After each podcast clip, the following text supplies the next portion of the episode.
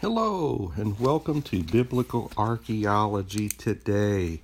I am your host, Brother Steve Waldron, pastor, New Life Pentecostal Church, Albany, Georgia. Glad you're with us today. We're going to be looking at a city many of you have heard of if you've read the Bible. Jesus mentioned it, and it's by the name of Chorazin. And we're looking in the Thompson Chain Reference Bible, their archaeological supplement, and in the back with that. And then we add some commentary to it. So let's dive right in, page 325. And it says this Chorazin is now identified with the ruins called in Arabic Karaza. Sounds familiar? About two miles north of Capernaum. We did Capernaum just a couple days ago, the major city of Galilee in Jesus' time.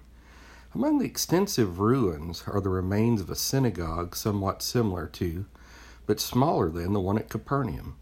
It is constructed of black basalt stone and liberally ornamented like the Capernaum synagogue. It's far less beautiful. The one in Capernaum is known for its beauty, the white marble. There are sculpturized symbols here, some of which are pagan, a Medusa head and a centaur struggling with a lion, but others represent birds and animals, and some depict people gathering and pressing grapes. In this synagogue, the excavators discovered a stone chair corresponding to the seat of Moses mentioned by Jesus in Matthew 23 2. Now, you remember Jesus was talking about authority and also about the Pharisees in Matthew 23.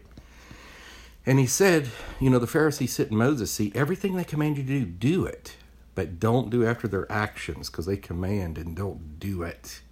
Classic hypocrisy.